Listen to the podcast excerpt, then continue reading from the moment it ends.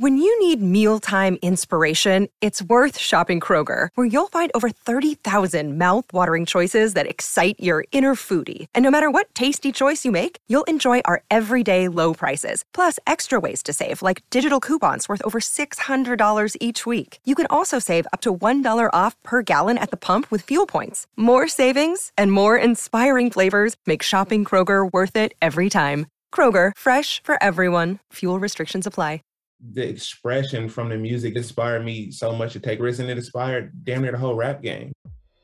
Hello again, I'm Adam Unz. You may know me as the host of The Opus, and now I'm bringing my own show, The Spark Parade, to the Consequence Podcast Network. I speak with artists and creatives about the cultural artifacts that spark their personal interest and creativity, whether it's music, books, movies, video games, or any other kind of art. I've never spoke about it in this amount of detail. I'm suddenly going, oh my god, I'm blowing my own mind here. Christ, it's, it's actually a giant part of my life. By talking about the things we love, we share and discover insights into our personality and the things that drive us. It's just magic, really. I mean, frustrating and it makes some people angry, but I don't think anyone's ever done anything like it. I speak with people like Conor Oberst, Phoenix's Thomas Mars, Chris Gethard, Helen Hong, Adrian Young, and more, so their sparks of inspiration can start a fire in you. I'm grateful for those who continue to put our history and who we are as a people in the forefront and make you see it. Find the Spark Parade wherever you get your podcasts.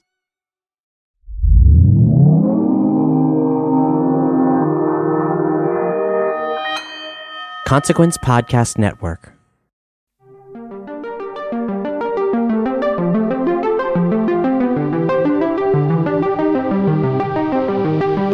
Welcome to the story behind the song, the podcast where we interview the most iconic artists behind the most iconic songs of the past few decades. I'm your host, Peter Csathy, and I'll go deep with your favorite musicians to learn about their fascinating creative journeys into how their most popular and lasting songs came to be. We'll also discuss one of the artist's favorite deep cuts from their own catalog. And in the process, these icons will reveal their own personal experiences through the years and their candid reflections about their triumphs and challenges. Let me introduce today, and it's wonderful to have Colin Hay, who's a singer, songwriter, musician, actor. We'll talk about that a little bit too. Yes. Of the iconic band Men at Work, of course. He led Colin led the band through the early 80s and three studio albums, and since then has had a very successful solo career with multiple albums and a new album upcoming that we'll talk about. And I also want to mention that his songs have been featured in multiple soundtracks, of course, including one of my favorites, the indie soundtrack Garden State, where his solo song, I Just Don't Think I'll Ever Get Over You, was featured, which is a beautiful song. And I was just watching a clip earlier today of Colin on the Larry Sanders show with Garry Shandling, which was one of my favorites that you can find on HBO Max. So all kinds of things, Colin. Um, yeah. And today we're going to talk about the song Down Under, of course, from Men at Work's 1981 breakthrough album, Business as Usual. And then Colin identified his favorite song being Waiting for My Real Life to Begin, which was first released on his 1994 solo album, Topanga, and then later released in a very different form in an acoustic version in his 2001 album Going Somewhere. So enough of the introductions. Colin, wel- welcome to the story behind nice the song. To, yeah, nice to be with you. Yeah, great to have you. Where are you calling in or where are you joining me from today? I live in Topanga, California. Okay. I've been here for about uh, 30 years. Actually, 30 years last um, last month. I lived in the same place. Ah, and uh, I think uh, May '91. Um, I came here with the old band in the early '80s, but I lived in Melbourne and Australia up until up until I I really came here in '89 uh, to do a because I had a record deal, and uh, and then I went back to Melbourne, and then I came realized that I really wanted to be here, so I came back here, and I've been here ever since. What was it ultimately that led you from leaving Australia to come to Los Angeles? Uh, there were uh, multiple reasons why I came here. Um, um, one reason was that I had, a, as I say, I had a record deal with MCA Records, which uh, I was on Columbia, which was a deal out of New York, and and, um, the then head of um, Columbia, got the sack, and he went to he moved to um, uh, MCA Records in Los Angeles and offered me a deal. It was a very short-lived deal. Only I was supposed to do two albums, but only did one, and then they dropped me. Um, but that's why I came here uh, initially. That was one reason I came here was because I had a record deal which was based in Los Angeles. Another reason was I was getting divorced, uh, and so that was another reason. And then another reason was that I was having trouble with the drink, and all my friends were high functioning drug addicts and alcoholics. And, you know, they're very successful people, but they just yeah. got they got um, really out there all the time, and, and I, I couldn't, I just couldn't uh, couldn't do it anymore. And so I just ran away. I ran away mm. from Melbourne. It's a difficult place to leave because it's a beautiful place to live, and um, it's one of the great cities of the world. Um, but when I came to Los Angeles, um, which is perhaps an odd thing to, to find, but I found it a very, uh, strangely, a very spiritual place uh, because nobody really cares about you. You know, you've got about 30 seconds to state your piece, and then people just move on or they want to switch, change the channel. Yeah. But at the, but at the same time, uh, they accept you. They accept you for what you're doing and for who you are. And so I found that very liberating in a way. Yeah. And and also I was I was uh, freshly sober, so I didn't have my past uh, around my neck, and so I could I could start here with a with a with a clean slate. So I I always associate Los Angeles with. Um, with starting again and, and, and it being kind of, uh, you know, more full of light. Yeah. Well, and Topanga is a very spiritual place, part of Los Angeles despite yeah, the even, despite the fires that sometimes despite the fires. well but, but, even driving down the 101 sometimes i can get i can have moments of euphoria. Oh absolutely. It's it's a it's a beautiful drive. It's a wonderful drive. Um, colin i just r- really quickly uh, I, I would like to understand because i think it's always interesting for people out there to you know how did how did someone from their youth ultimately become a musician? What was there always an interest in music interest in music? Do you at what point did you go that way? Was it accidental? Just take me through that a little bit as a you know as a young lad who had moved from scotland to australia and you know what led you to ultimately your first music work?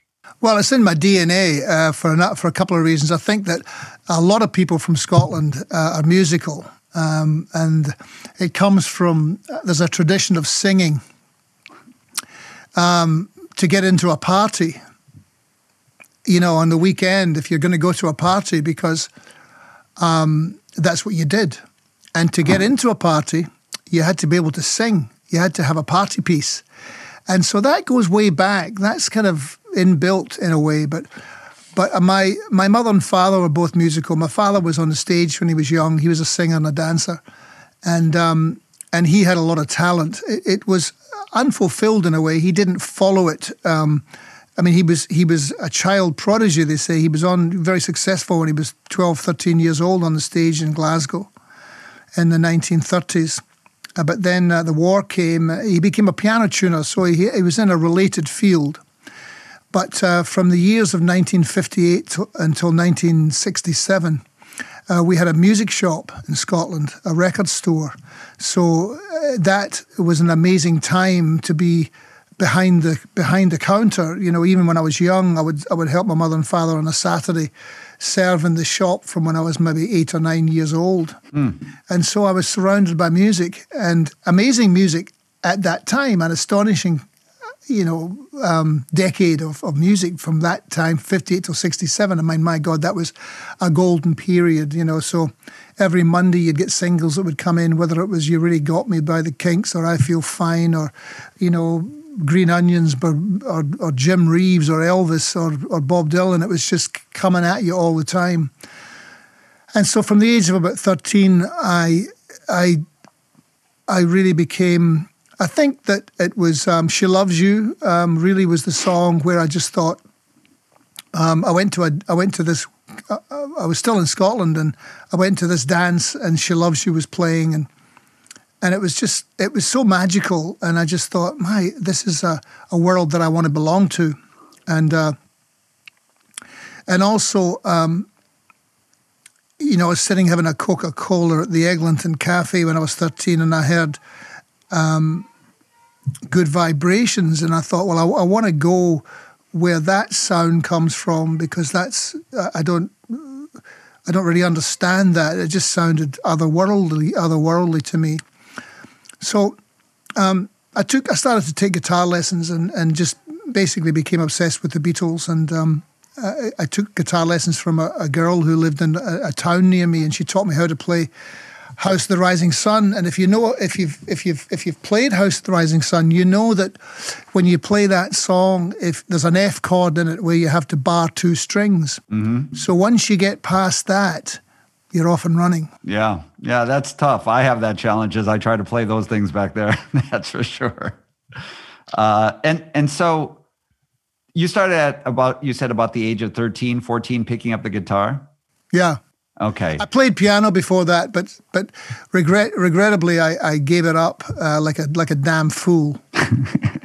Um, my father and mother said get, got me good piano lessons and, and I, I was okay at it. I was I was pretty good actually uh, but I had a good memory so I would I would sight read to the point where I could remember the the the, the, the tunes and then I would just do them from memory and and I got caught out doing that. But but I just I think I was probably just lazy. I wanted to go and play football in the street or up in the park with my friends, and it's my big regret. Actually, I really regret not continuing with the piano.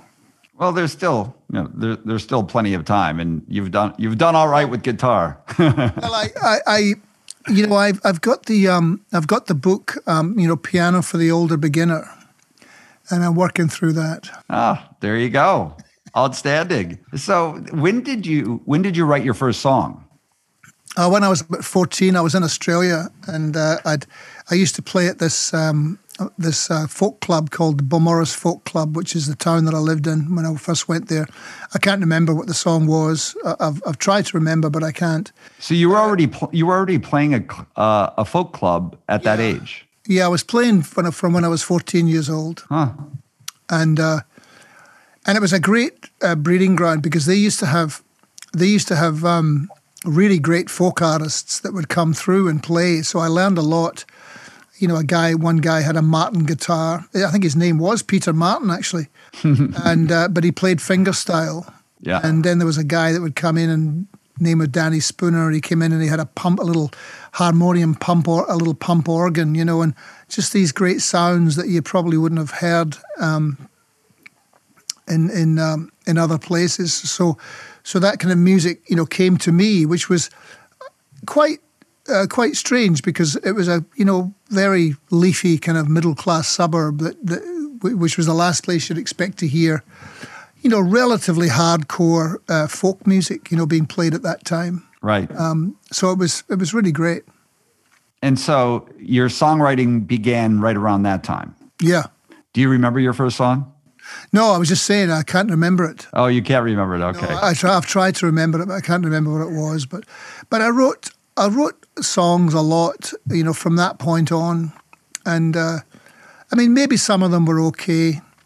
Um, I actually had a played a show in in Melbourne a few years ago, and the drummer of my first band came, and we were talking, and he said, you know, he said, Do you remember? He said, We used to play your songs. And I said, no, I don't remember that. He said, Oh, yeah, we played a lot of your songs. He said, They were good. I said, I have no memory of what they were called. And, uh, but he said, yeah, we played, because we'd played, co- we, we would play covers as well. But we, you know, he said, no, we used to play quite a few of your songs. And I've, I had no memory of that at all. Hmm. So, yeah, you just kind of keep, you, you keep writing or banging away at it. And then hopefully eventually, you know, ones start to come through that have a bit of shine to them, you know.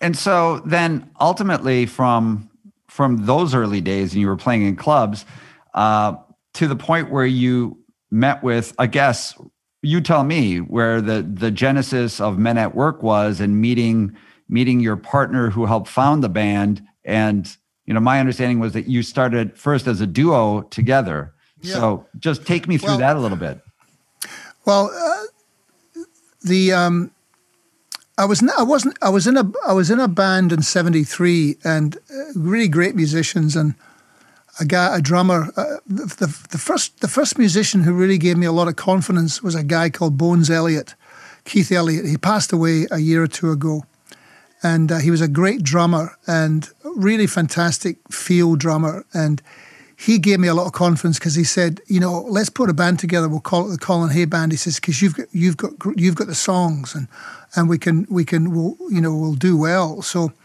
we tried that for a few months. And, Yeah. and it didn't work that well. We played a couple of shows and and um, I don't know. It was just wasn't it wasn't really happening. Um, but he was very very positive and and gave me a lot of confidence as a as a as a songwriter. But Uh, Let me let me ask you a question about that. So in that, were you singing Yeah. th- with that band too? So did you always have confidence in your singing because you Oh, yeah, started at from- song? from when I was about fourteen, uh, Okay. I, I I was in a band. The first band was called Deep Impression. And Our singer got taken away because he, he'd stolen a PA system from the local school, and the cops came and took him away. So we had no singer. So I had to sing, and then I discovered, oh, this is good.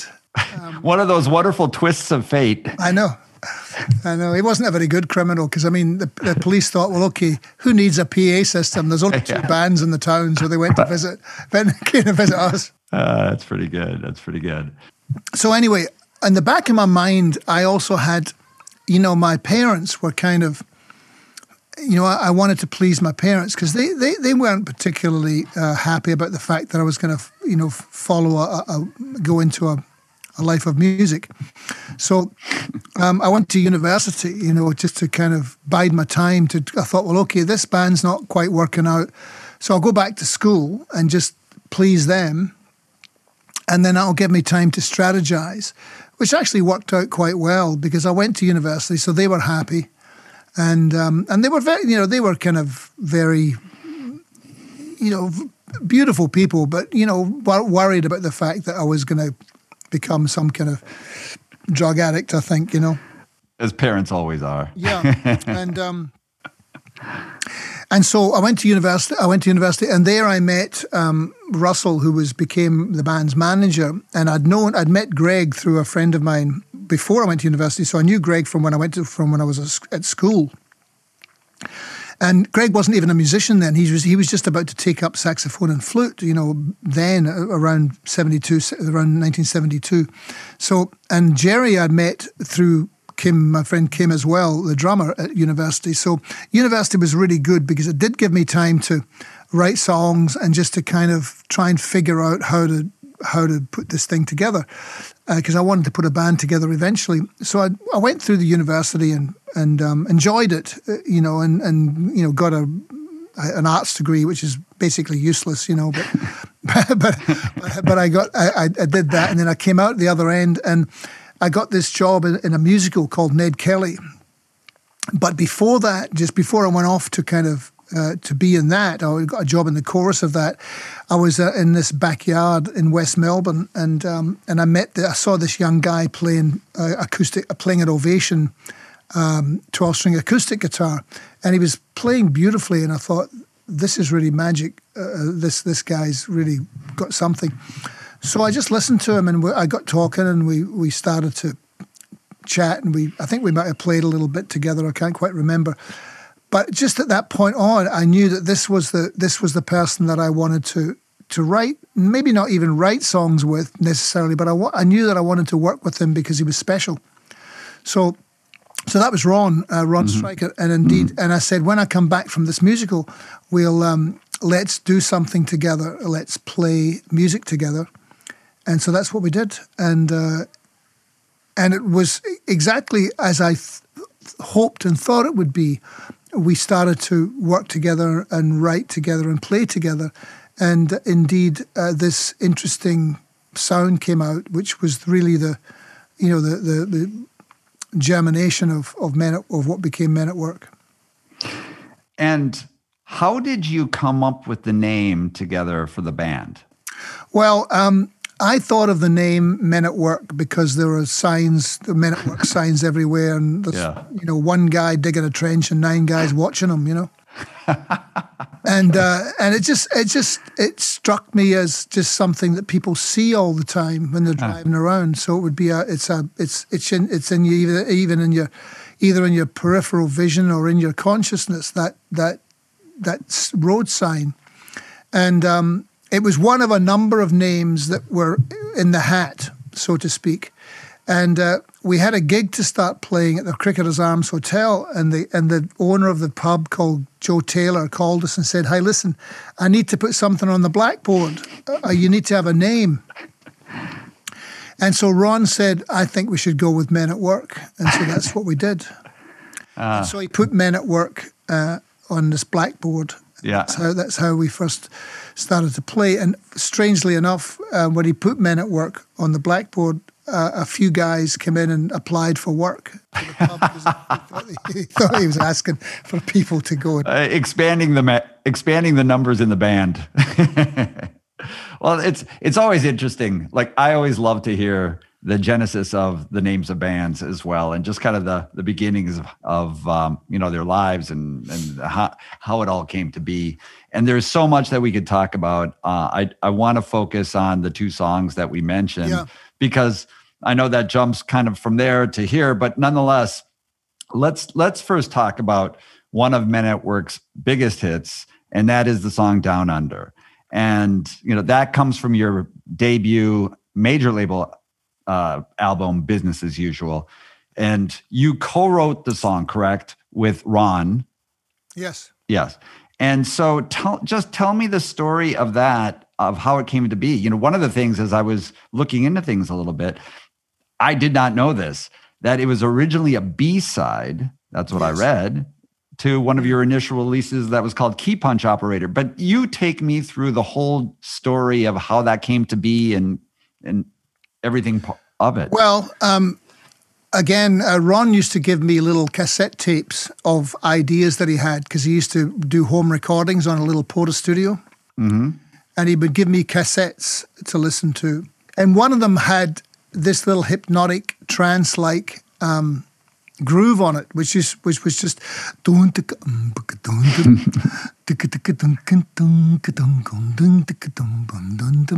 and I, and it was really intriguing to me and and uh, and so I listened to it endlessly in the car just on it was you know really was like a loop but um and I had a phrase in my head, living in a land down under. I had that for a few weeks, and I just started singing that over the top of it. So it would go dun dun dun dun dun. I'm living in the land down under. Dun dun dun dun. And then I just kept singing that, and I thought that might be something. And I just sang that all the way home because I lived uh, uh, just out of the city. And then and um, and I got home, and then I just slept. You know, went to sleep, and the, ne- the next morning I just woke up, and, and then the wrote the words and the chords and the whole the whole thing uh, came out. Uh, the whole song basically came to be uh, the next morning, but it had been triggered by uh, by Ron's cassette. Um, so that's how it came about. you know song. it- let- it's it's interesting because i've spoken with several musicians some several great artists and so many times i hear the the the the reality of they have been sleeping and they they wake up to that's right. be an inspiration to a a- lyric a- or melody Yeah, it's a powerful thing, sleep, in that regard. It's it's um, it's a very uh, it's a very it can be a very creative thing uh, if you're if you just well I've I've found that uh, to be the case where you you wake up in the morning and the, the first couple of hours is is you can do a lot with it. hmm and uh, so that was one of those. That was one of those those um, those moments. Um, and I mean, I, I went to Australia as an immigrant, so I, I always had this idea of uh, the fact that Australia felt very different under my feet. But um, I always wanted to write a song somehow about the country that I was that I'd uh, moved to, you know, and now called home. Um, and so that was the one that I came up with, and um, it's interesting because it keeps it keeps changing. Uh, uh, yeah, meaning meaning uh, as time goes on. You know, it, it, it's an interesting it's an interesting song in that regard. You know, did it did it just when you when you woke up and you said that you were you know you you fleshed it out you wrote the lyrics did it pour out of you at that time yeah, the essentially in one sitting Yeah, it was 40 minutes. 40 minutes. Yeah. amazing Yeah, 40 minutes is, is, and I often say to people, you know, people say, you know, would you recommend songwriting as a profession? And I, th- and I say to them, well, you know, down under, and I think about this a lot. Actually, I think about this most days. Um, so 40 minutes changed my life. I mean, those, that- that- those 40 minutes enabled me to live for the rest of my life. You know, um, if I if I'm careful, I mean that is uh, that is the case. yeah. So yes, I would recommend it highly. Because you never know. exactly. That's right. But uh, write down your ideas when you're inspired like that because otherwise they they can. They have the risk of floating away I think you should. I think you should write down your ideas even when you're not inspired. yeah yeah well so because uh, you know, because if you wait for inspiration, sometimes nothing happens. You know, it's it's kind of. It's, I think, I think inspiration can be practiced. Hmm. But did you know that when you when- when you were inspired like that, you woke up and you wrote it all down within 40 minutes? Did you know immediately that you had something special?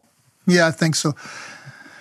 I think so. Yeah, and I mean, the interesting line in that song. I mean, I had a lot of fear and trepidation at that time. I mean, I was, uh, you know, a bit of a tree hugger, um, hippie, if you like. But I was, I was left of center in the sense that I never really, I, I never, I didn't, I didn't associate, I didn't relate with uh, conservative thinking and and and and the way things had been in Australia for so long, and it was an interesting time because things were changing. There was a lot more social consciousness, and people were waking up. Uh, so I thought. um, there was a momentous thing that happened in 1975 in Australia where the government, which was a Labour government, which is basically a democratic government, a guy uh, by the name of Gough Whitlam, who was a big, I was a big fan of, uh, the government got sacked by the Queen, um, and so that was a, a, a, a monumentally weird, strange thing to happen um, because there was a constitutional crisis and they didn't know what to do, and so they had to ask. they had to ask the Queen because the Queen is ostensibly still the Queen of Australia. So she, Right. told the, she said to the Governor General, "You fig- you figure it out." And so he sacked the government. So a, an, a democratically elected government was sacked by the by the um, by the Queen. That's amazing. So um, it was horrendous, and so people took to the streets, and so f- so that was a moment for me, which where I realised I, I I figured out really which side I was on, and I mean I knew that before that, but so I always had a lot of um, suspicion of co- you know large corporations and and big money and and and the government and and so the the second line of the chorus, which is um, where women glow and men plunder, really is what the song is about. Really, it's it's really um, the fact that women tend not to destroy things, uh, but that seems to be in the realm of men. Was really what what that was, and and um, you know, I, I what I perceived was that that Australia, being an incredibly unique place, was being sold down the river by uh, by for short term gains, whether it's whether it's destroying old growth forests or whether it's the desecration of coastal lands or whether it being becoming overdeveloped and much much along the same lines as as a lot of um, the US. Uh, and I just thought, well, this is becoming like everywhere else. And, um, and I thought, and the verses were, were really, uh, you know, poking fun or taking a satirical look at the stereotypical, rather unconscious Australian traveling overseas who is kind of blissfully unaware of the fact that, you know, 23 million people or something have this huge continent that they that they've inherited, um, um, and and we should look after it you Yeah. know? And so to me there was a lot of amazing kind of uh, i mean australia is is a very is a truly awesome place in the true sense of the word.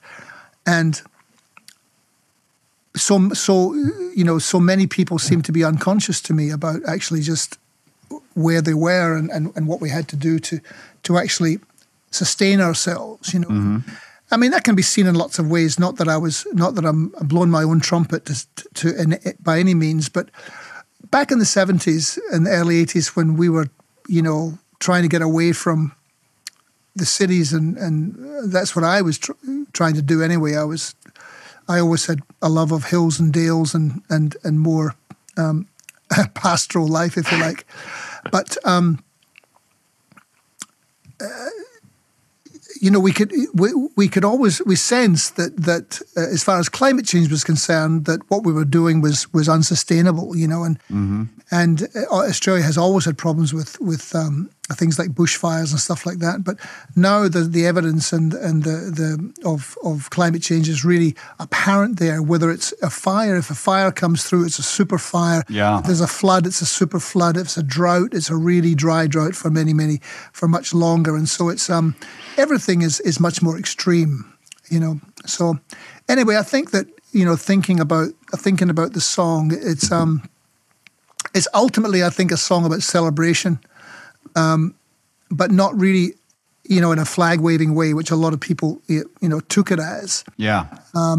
But it's really a song ultimately about about celebration and and connection uh, because I know that because when I played it in Bolivia and they have the same, you know, they have the same response to it that they do in in, in Australia, or Yeah. play it in, in some far off land that has no idea what the lyrical content is, but they just know it makes them feel good.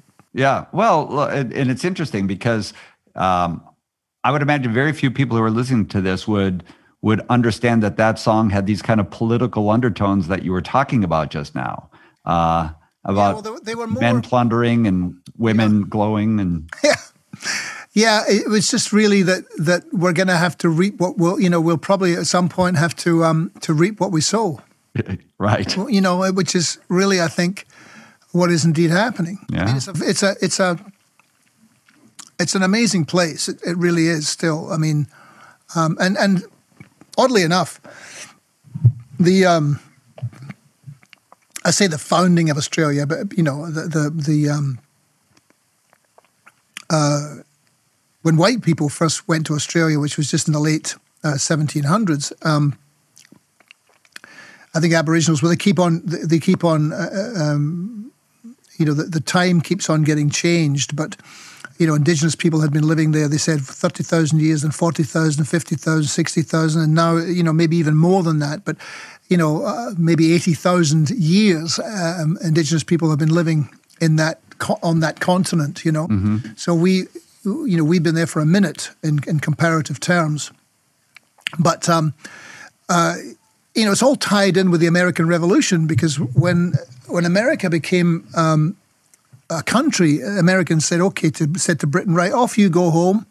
Um, this is our country now," and uh, so told the British to go home, and indeed they did. And they said, "By the way." Um, you know, you can keep your convicts as well. We don't want any more of your convicts because Britain had been sending, sending convicts to America to get you know to to to serve out their term because they didn't have any space in jails and and so when they when they when America said you can't you know don't send your convicts here anymore they had they had nowhere to send them. So that's how Australia was actually first. They said oh well we'll need to send them somewhere. So they sent, started sending them to Australia. So the founding of Australia by white people is really closely tied in with the American Revolution. Yeah, interesting. Yeah, that's that's very interesting. Um, yeah, when when you think about all of that and the song itself and how you you immediately felt like you had something you had captured um, magic in the bottle, essentially. You know, lightning had struck you with inspiration. How did that song then become the B side to one of your early releases, Key Punch Operator? Well, Down Under predated Men at Work. Uh, Ron and I we used to play it as an acoustic duo, and it was a very, it was more meandering. It was a bit more, um, uh, it was less focused. Everything was there, you know, all the the words were there and the chords were there and everything, but it was, it was more meandering and, um, you know, less of a pop song, if you like. Yeah. And when Men at Work formed, that kind of continued in a way. We were a bit more of a jam band. You know, we would play live and we would play these songs and explore ideas and we would we would take them places that perhaps um, you know, you're going down a main road with a song, and sometimes you think, oh, well, take this side road, we'll see what's down here, and you explore it for a while. And I think that Down Under, when we first recorded it, first of all, we went into the studio and we didn't really know what we were doing. We went in with a couple of an engineer, and uh, nobody was really particularly experienced. I think Jerry had made a record uh, before, but before that, but in the studio, we didn't really know what we were doing, and so it didn't end up sounding particularly good. Mm-hmm. Is there any place to find that original recording? I think you can get it. There, it's around, you know, um, somewhere. I don't have a copy. Uh, maybe I've got a copy somewhere, but you know, my God, I, I, I don't know where, where would start to try and look for it. You know, yeah, it could be, be, in a number of places. But, it'd be fascinating to listen to, actually. But the thing that was really uh, a turning point for us was we we started to play live and we started to develop the songs and we started to develop a really really strong live following and the songs were apparent. I mean, even if the songs were, say, Who Can It Be Now, when we first used to play it was six minutes long, you know. And the saxophone hook of the song, ba da da ba ba da, mm-hmm. it never used to come in until halfway through the song. So that's okay when you're playing live because nobody cares because people are drinking and they're just trying to, you know, they're trying to pull women or whatever they're trying to do, you know. um, and uh, and you're playing you're playing these live songs. So this record producer came along. We we uh, um, uh, an A and R guy from from CBS Records, which became Sony, but at that time was CBS, came down to see the band, and he brought this American record producer, a guy called Peter McIan, to see us, and he immediately got it straight away. And he said, "I want to produce this band," you know, and uh, and so he did, and we got the deal and a deal to make a single, actually, not even an album, but. Um, he completely understood uh, the songs, uh, the power of the songs. Not only that, but he understood what what what he had to do with them. Mm-hmm. So we went into a ten day pre-production period and where he just basically whipped the songs into shape you know where he said okay if a guy at a radio station hears who can it be now he's not going to wait for two minutes before the before the saxophone hook comes in you got to put that right, right up the front of the song and so we thought oh great brilliant you know so you hear this dum Dum, ba, ba, da, da, ba, ba, ba, da. You're, you're, you're, you're, you're, you're in. Already. You're in, right. Yeah. So he did things like that. So he, he basically, you know, made the songs, um, uh, got rid of all the fat on them and just kind of, okay, here's the, here's essentially what this song is. He did that with Down Under. He did it with Who Can It Be Now. He did it with Overkill and a number of other songs. And, and that's how we recorded, recorded the album. And that's, I think, largely why it was so uh, massively commercially successful. Yeah, no, a very interesting journey for that song. Which um, and one of the things that you were talking about when you were talking about that song, and how you can take a side road with the song, right? Yeah. You can go obviously multiple ways, multiple paths with the same yeah. song in terms of how you play it, how you record it, which leads, which is a nice little segue in terms of the second song that we're going to be talking about. Because as I said, in the story behind the song, I like hearing the story behind one of the big hits, but also just you as the artist, as the composer, as the writer, as uh, as a musician, your favorite song or recording. And you had mentioned to me that um, waiting for my real life to begin, and I find it interesting that the side road you took there, and I want to hear it from you, obviously, is that it's released in two different formats on two of your solo albums.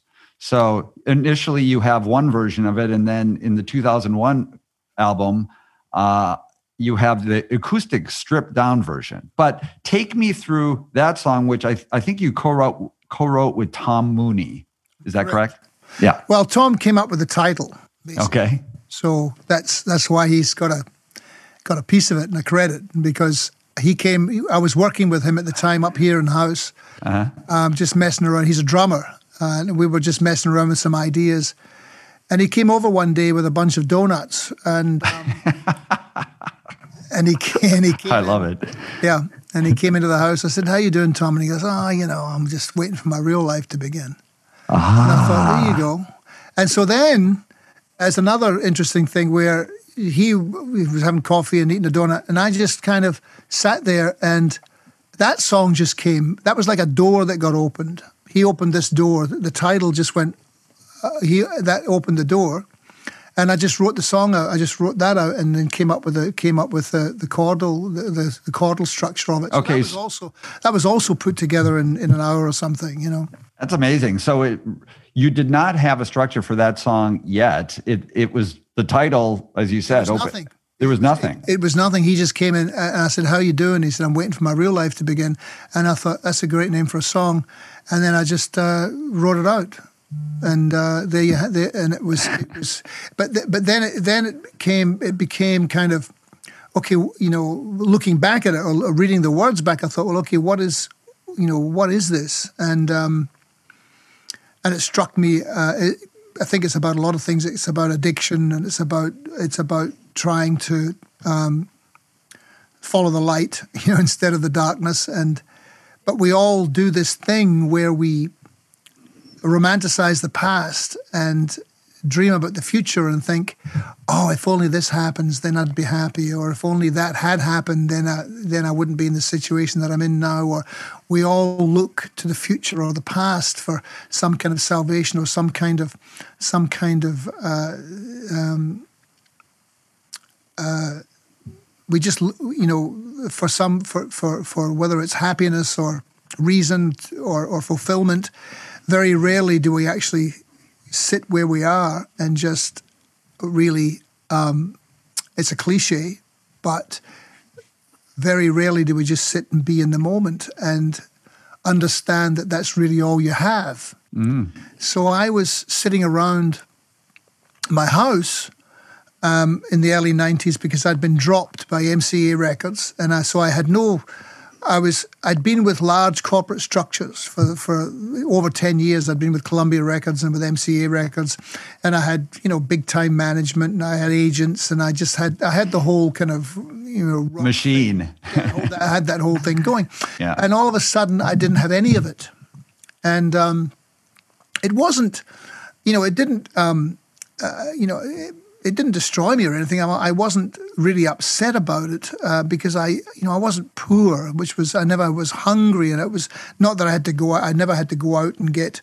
Okay, I'm going to have to go out and maybe maybe get a job as a waiter or something like that. It wasn't that kind of situation, but it was just like, okay, now how do I how do I negotiate the, my way forward? And I was thinking about the past, you know, because Men at Work was such a high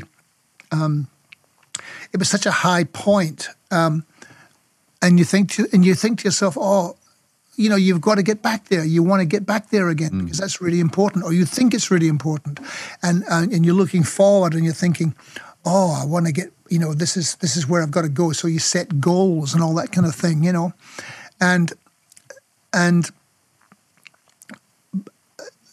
and so I started to go out on the road and just play small small clubs and play to whoever would come along. But I was thinking, but I wasn't even really there. I was still thinking, oh, this is an interim thing. This is while I plot and scheme and try and figure out how to get back to the lofty peaks of superstardom. You know where I belong. You know, mm-hmm. yeah, got to get got to get back to the, mm-hmm. got to be number one again. All those kinds of things Very human feeling, human condition. and then I started, to, and but it's very it's very stressful, and so, and then I started to think.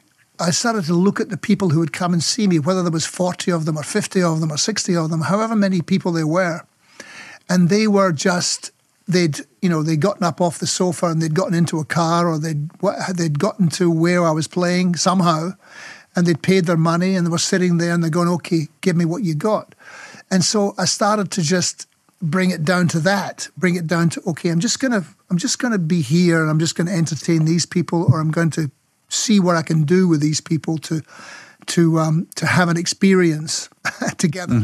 Right. And then I realized that actually, you know, the universe often has a way of telling you this is actually what you're supposed to be doing. This is your job. This is your place in the world. Right. Right. And that that's that's when it started to make sense to me, uh, um, being in the world um, and being connected and being okay with not drinking, because I had a place and I felt connected. I remember sitting out in the backyard one day and just standing up, and my feet were on the ground, and uh, when I stretched up, I could touch the sky. So I felt plugged in. I'm plugged in like it was an electric current, which is really what happens when you perform live. An electric a current takes place where you put it out and it comes back, and if it comes back, it's like it joins up, and then it's just a circular thing, and then you think, right, this is, you know, don't don't fuck with this. You know, this is this is working. Yeah, you're in the zone. And then you and then you and then you create something that's unrepeatable. You know, it's a unique experience. Yeah. And that's why, I mean, people film and stuff all the time now with their phones and they do all that stuff. And, uh, you know, there's nothing you can really do about it unless you, I'm not into saying, oh, okay, give me your phones, all that bullshit, you know. But, but at the same time, people who do that, they actually miss out on being pre- on being where they are because they're concerned with, oh, I'll watch this later. How many times have you actually? Yeah, no, that's exactly right. You do later, you know. So, um, so the live experience is something that um, it's not for everybody, you know, and it's a, it's not a particularly healthy way to live. But I think that that's tied up with that song where. Um, about waiting for my real life to begin. Everybody does that. You know, everybody kind of thinks, okay, at some point I'm going to be happy, or at some point I'm going to win. At some point I'm going to make the big score. You know.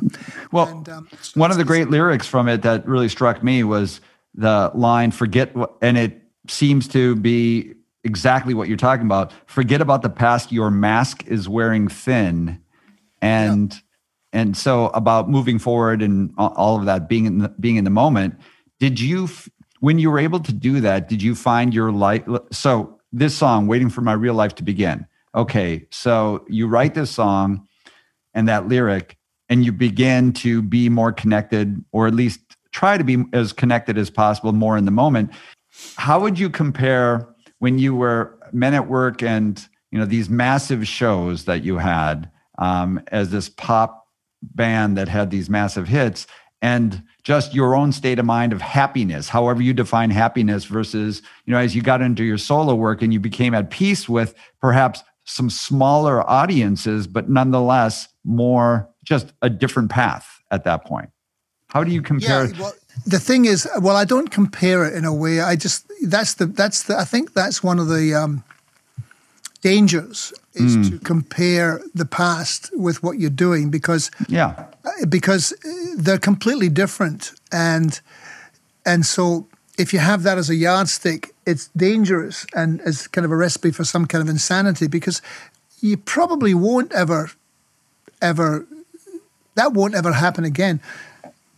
Maybe you have success again. Maybe you have more success. Maybe you have a similar a similar thing might happen. But the thing about the, the whole men at work experience and what it's like with a lot of people who, who gain success quite quickly is um, it's the first time. So the first time you, ever, everything something happens is always it's it's monumental because it's the first time. You know, you've yeah. never experienced it before. You know, I always I always talk about the fact that we when we toured uh, before we came to the states, we did a tour of Australia in '81, and it was before we became really successful. And it's like a lot of things which which I, I, think is true, and that the happiest moments or the moments that you really remember, you, that you really relish, are the times where you're almost ready, where you're taking off you know, the take if you're taking off in a plane, that's the exciting bit. Once you're up in the air, you go, okay, here we are.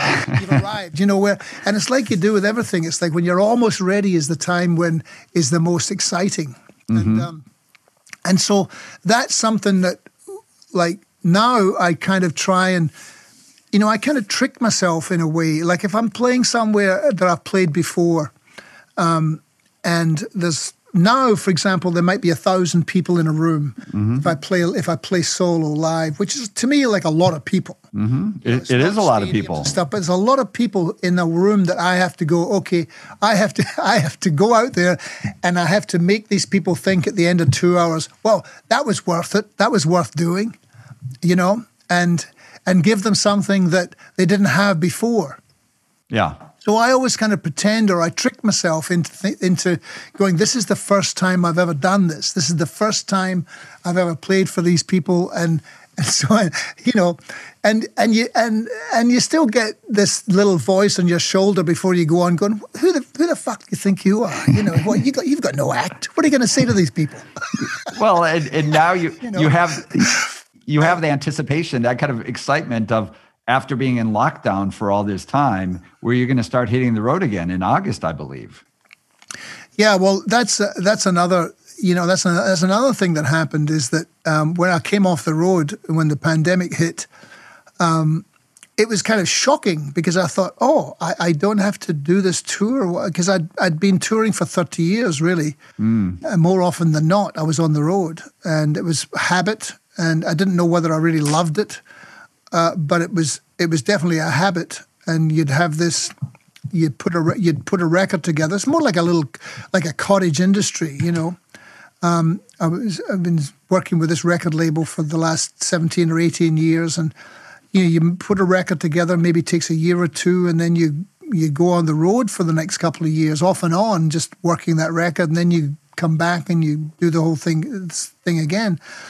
But when the pandemic happened and they said, okay, you just have to go home, it was like this weight had been lifted off my shoulders. And I came home and I thought, oh, I can just be home and not have to go on the road. And so what that meant was that time became this glorious thing where I'd get up and I'd go, oh, today I can just go down the studio and just mess around. I don't have to think, oh, I've got to get this together because yeah. I've got to leave again. So I almost felt guilty about the fact that it was um, liberating for me. And, uh, and, and and the other side of the coin, of course, is that you know in, in this country alone, six hundred thousand people died. So it was this horrendous um, uh, tragedy, plague of horrendous proportions. And yet I was sitting at home because I could. I didn't have to go out and, you know, and find some other kind of work, and I, and I was okay financially, and I could I could be at home and um, work with ideas and come up with songs and um, feel um, uh, pretty good about it. Yeah. You know? No, well, by the way, it's not a it's not an uncommon feeling for yeah. a number of people because obviously, for those who ha- weren't d- directly touched, we were all touched, but directly touched with the tragic, the most tragic outcomes yeah. from this terrible plague. There, what there has been for many, uh, including myself, in some ways. You, there is a certain taking off what you said, kind of expectations you have for yourself for each day, and allowing you the kind of the freedom. So, as an artist, as a creator, to focus on just a different part of your life rather than having to think about the way that you had thought about life day to day. So it was approaching something completely new uh, because there was no choice, right? And so exactly. Well, it gave me it, it kind of gave me a sense. I mean, there was a time there where you just didn't really go anywhere, but when you would, when you'd kind of have when you'd get masked up, you, you know, you, I, I'd think, okay, well, I can go to the, I can still go somewhere uh, at some particular time of day. For example, I can go to the beach because mm-hmm. I know there's going to be hardly anybody there.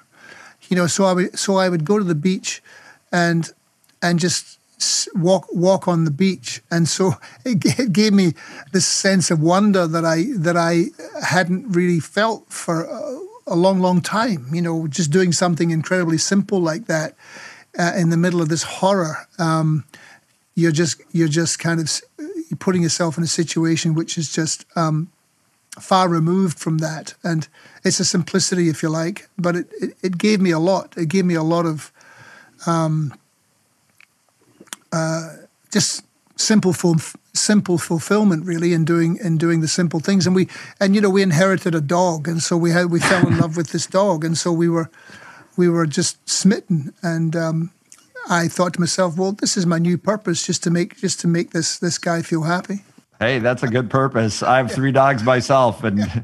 they, they're probably going to jump on me. Exactly. it's no, it's wonderful. It's uh, for any of you out there who's never had a dog it's a magical experience. Yeah, it really is. yeah, definitely. So, um, I want to go back to one of the things you said because when I was asking the questions, like, how did you feel in this part of your life, kind of compared to how uh, th- I don't, I, I feel completely the same way that you talk about it, which is success is, uh, well, I'll, I'll put it in my words. I won't try to put it in your words. Success is how do you define success? You know, society defines success in certain kinds of ways, but success, uh, one of the ways I hear you describing it is being in the moment, being present at the moment in whatever circumstances there are. It's not not necessarily better or worse. It just is. And if you're able to be able to do that, then you are in the zone, as it were, and the enjoyment of whatever it is, whatever it can be, whether you're on stage, whether you're with your, your dog walking the beach, is at maximum impact. so Yeah, there's that's right. I mean, I there's think- my little phil- philosophical bent. Yeah. I mean, you know, you, you can consider yourself successful if you get up in the morning and do whatever the fuck you want. Well, there's a hell of a lot of freedom in that, and uh, no question. So, so after this this year where there was no choice, really, um, and so f- you were fortunate to be in a position where you were able to withstand that. Um, but how do you how do you feel about hitting the road again and getting back into that sort of rhythm, or do you see your rhythm changing now, forever changed because of your experiences during this lockdown? Well, I, I'm starting to. Uh, I have to rehearse and practice and learn songs and get all that stuff together. So I've started. I've started to do that now uh, because I'm going on the road in a month, and so uh, every day I try and you know do two or three hours of just kind of thinking about that and playing songs and not only playing songs but just kind of playing songs in, in different ways. You know, for example, I I went through the set list. I started on the set list the other day, and I, I started to play songs songs that I've been playing for forty years, and I just started to play them in a different way. And I thought, oh, you can play it that way. And I, because you do something for so long, you just get set in your ways. You think, oh, this that's how the song gets is played. But so often it's not. It doesn't have to be that way. It can be in a different way. So you just kind of. Um, I've just been mulling over things or, or messing around with with songs, and so so hopefully by the time by the time it comes around when you're at, you have that three day rehearsal with the band, which is usually more than enough. Usually after a day we're good, which is great. Which says a lot for the musicians that I that I work with. But but um, you know once you once you go on the road, I think what will happen after two or three days, it'll be like you've never stopped. Yeah, yeah. And um, but I think the difference will be uh, hopefully uh, audiences will be very will be up for it because they haven't been out of the house for a year or they oh they'll be up for it. And so I have uh, you know I have it'll be a different kind of set list because you know as we talked about briefly I, I um in the during the pandemic I, I recorded a lot of songs actually maybe 20 over 20 songs. And and then I had to pick 10 for a new album. And so that comes out in the new year and it's called Now and the Evermore, that album. And it was originally going to come out this year, but I wasn't sure if I was going to go out on tour. So the record label said to me, Well, you know, you're definitely going out on tour next March as solo. So why don't we wait until the new year to put the record out? And I said, Because that'll be upon us before we know it. So I said, Okay, that's fine. And then, uh, so that was decided. And then I was sitting around the studio, and um, it was sadly the one of the the days uh, Gerry Marsden had just died from Gerry and the Pacemakers. So I started to sing um, "Don't Let the Sun Catch You Crying," and I, it sounded, you know, I liked it. I thought oh, that's a nice major seventh chords and stuff. So, so I just turned the machines on and I recorded that song, and I sent it to my friend Chad Fischer, who's a great composer musician down in Santa Monica, and I said, see what you can do with this. See if you can uh, orchestrate it. And, and so he sent it back, and it sounded beautiful. And he said, send me another because he was in between jobs. And he said, send, send me something else. And so I just started to record some songs which had uh, some kind of meaning to me growing up. So I recorded Waterloo Sunset, and I recorded Wichita Lineman, and I recorded Can't Find My Way Home, and Many Rivers to Cross. So I ended up doing a whole covers album, and so the label really liked it. They said, "Well, let's put that out in in in, uh, in August as a as an interim record." So that's what we're doing. So Okay, so so this August, and and that's the album. The covers album is called "I Just Don't Know What to Do with Myself." Correct. correct. Yeah. Yeah. So everybody out there, this August, and well, that's August not far 6th, away. August Uh, 6th. August 6th, month and a half from now.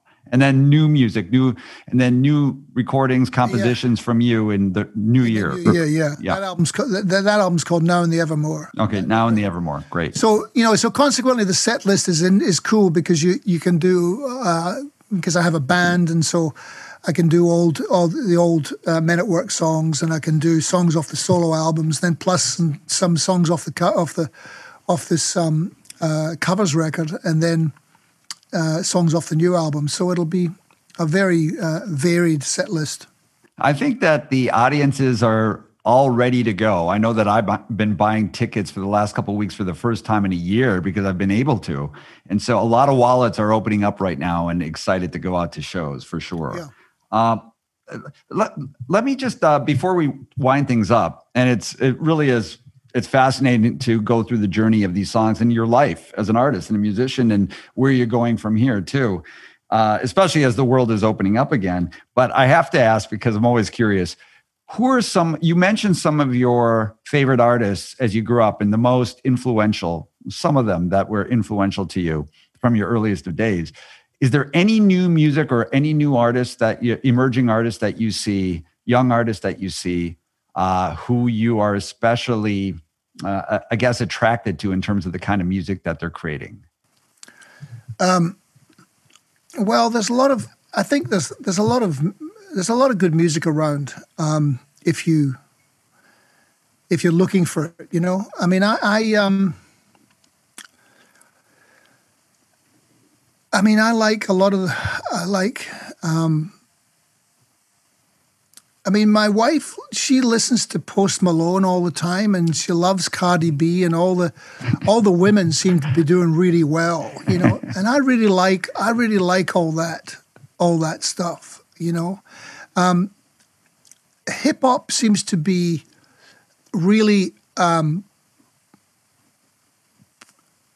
pretty exciting in a lot of ways, and I think it's for a reason. And I can only ever really uh, look in from the from the outside, from the outside in. You know, it's not something that I grew up with, and I, but I kind of marvel at it in, in a lot of ways. And this is he's not a new artist, but somebody like Snoop, I think to myself, my God, that's he's a he's a phenomenon really, and and and just how he's gone about his life. My father loved him. You know, I used to go back home before my father died because I think my father was an aspiring. I think he had songs in him, but he just never yeah. really he never really got it together. But I remember going down there and. Uh, one day and he goes, Hey, do you know that guy, Snoopy Dog? he's got pigtails. He goes, Oh, he's good, that he's really good, that guy. You know? Um, in the last few years, um, this has gone back. Uh, I'm talking about people who I think will be remembered, you know, for a long, long time. You know, I think as a woman, as a woman singer and artist, probably Sia is mm-hmm. extraordinary. Uh, I mean, I say that I'm biased in a way because I've known her all her life because I'm not her uncle, but uh, I've, I knew her parents very well. Ah. I've known her since she was born, and uh, she actually came to stay with me when I lived in New York in 1987 when she was when she was 11. She, she said, "Can I come and stay with you?" I go, "Yeah, sure." So she came for about yeah six weeks or something, you know.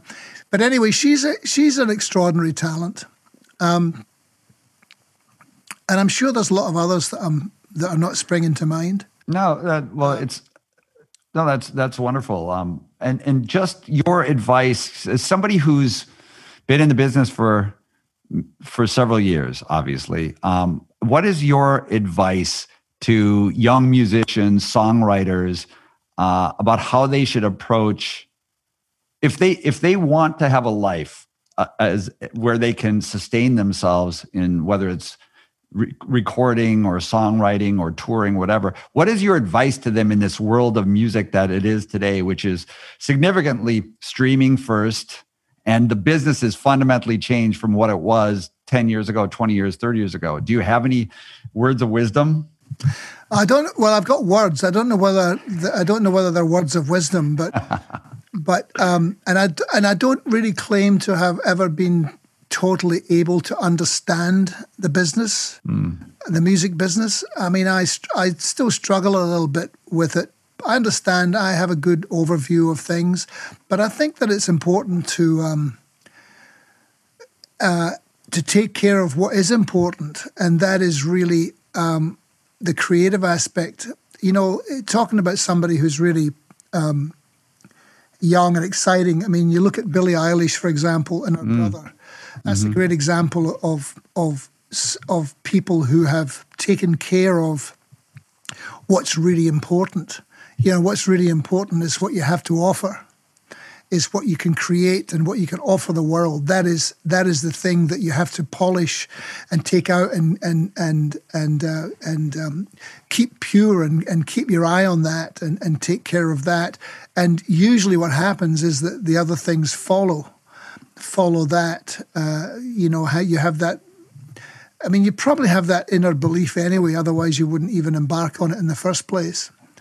But um, I mean, you really just have to get on with it and and I always think to myself, well, okay, the smart thing to do is, I don't know whether you really need, like, I haven't had a manager for years because I'm nearly 68 years old. And I think to myself, why, you know, what business is it of me to have somebody looking after me? You know, I mean, that'll come soon enough, you know, when you've got somebody going, you know, taking you into another room, you know, yeah, yeah. it's not something you want to bring on. You know, you want something you want to avoid for as long as possible. But, um, you know, having a really good um, legal representative, as dry and, and cold as it sounds, is really important. Because if you have a really good lawyer, you don't really need um, anybody else. If you have somebody who can look at contracts, who can look, who can just look after that side of things, you know, you're less likely to sign things you shouldn't sign. You're less mm-hmm. likely to get into trouble, and then you can kind of take care of the of the creative aspect of which is which is really what you should be doing more than anything. But so you so you you really concentrate on that, but you realize that that there are that it is it is a nasty world out there, and there are there are predators who will who will uh, fuck with you if they can. You know? mm-hmm. So it's good to be able to, to, it's good to protect yourself as much as possible. Yeah, no, great words of wisdom. Uh, obviously, the business has transformed so much, and you know, another area is just that technology is, is continues to transform it so much. And so, whether you have a, a lawyer, which I think is great advice, to have somebody who can help you a little bit that way, but musicians, depending on what you want to do, um, and how far you want to take it, being entrepreneurial is is critical because there are so many different angles now. Different an angle sounds pejorative, but different ways to reach out and find your audience and build an audience. And so, being aware of those kinds of things. I, I think that that's also part of the modern uh, the modern creativity. Yeah, you know, which is not which is different from when I was growing up too. You know, I mean, I think that kids now who are sitting around making music, they they they factor that in. Okay, I'm going to create this music. What am I going to do with it? They already had have some kind of platform that they're going to uh, that they're going to apply it to, or they have some kind of scene that they're going to uh, they, they're going to uh, expose this, and they have some kind of audience. You know, I think that that's part of nowadays. It seems to be more of the creative process. Yeah. Well, this is great. Listen, Colin, uh, it's wonderful to have you take us through and give us a tour of your musical career, your early days, and and through those two wonderful songs of yours. Uh, and I urge everybody to you you may know Down Under, and I'm sure most of you know Down Under, and maybe maybe some of you um, are not aware of the second song we talked about, which is a great song, "Waiting for My Real Life to Begin." And uh, one thing I didn't ask you about that you do have two different versions, at least that I could find on yeah. your so, on your main solo albums. Which one do you believe is more faithful to the intent as you wrote the song? Well, the first one I didn't like much. When I recorded the first one on Topanga, it wasn't fully realized. It was, mm. I didn't really particularly like that version. So that's why I did it again uh, as an acoustic song, and I think that works much better that way. It also works really. It also works really really good now with the band, but it's it's gone through it's gone through a, um, a, an evolution, if you like. Yeah. And so it works both acoustically and and um, and with a band also. But the, the, first version, sometimes you just don't get it right, you know. And then if, you know you think, oh well, I'll do it again because there's no reason why you can't. Uh, just have another crack at it, you know. Yeah, it it is a very different recording for sure. Yeah. Uh, so Colin, thank you. You've been extremely gracious. You have your All upcoming right. covers album on August 6th. And then early next year, you have your new album. You're going to be hitting the road in August, correct? You're going to be correct. going to various cities. So if you go to Colin's website, you'll be able to see the different tour dates.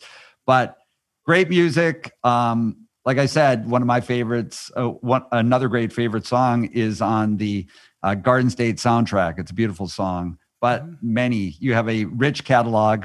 Great to have you. Thank you. Thank you And- for having me. Nice talking to you. Yeah. And everybody out there, thanks for joining Story Behind the Song. We'll continue to do this for Consequence and hear more great journeys through these classic songs by talented, iconic artists. Thanks, All right. Colin. Okay. See you later. See ya. Enjoy the road. All right.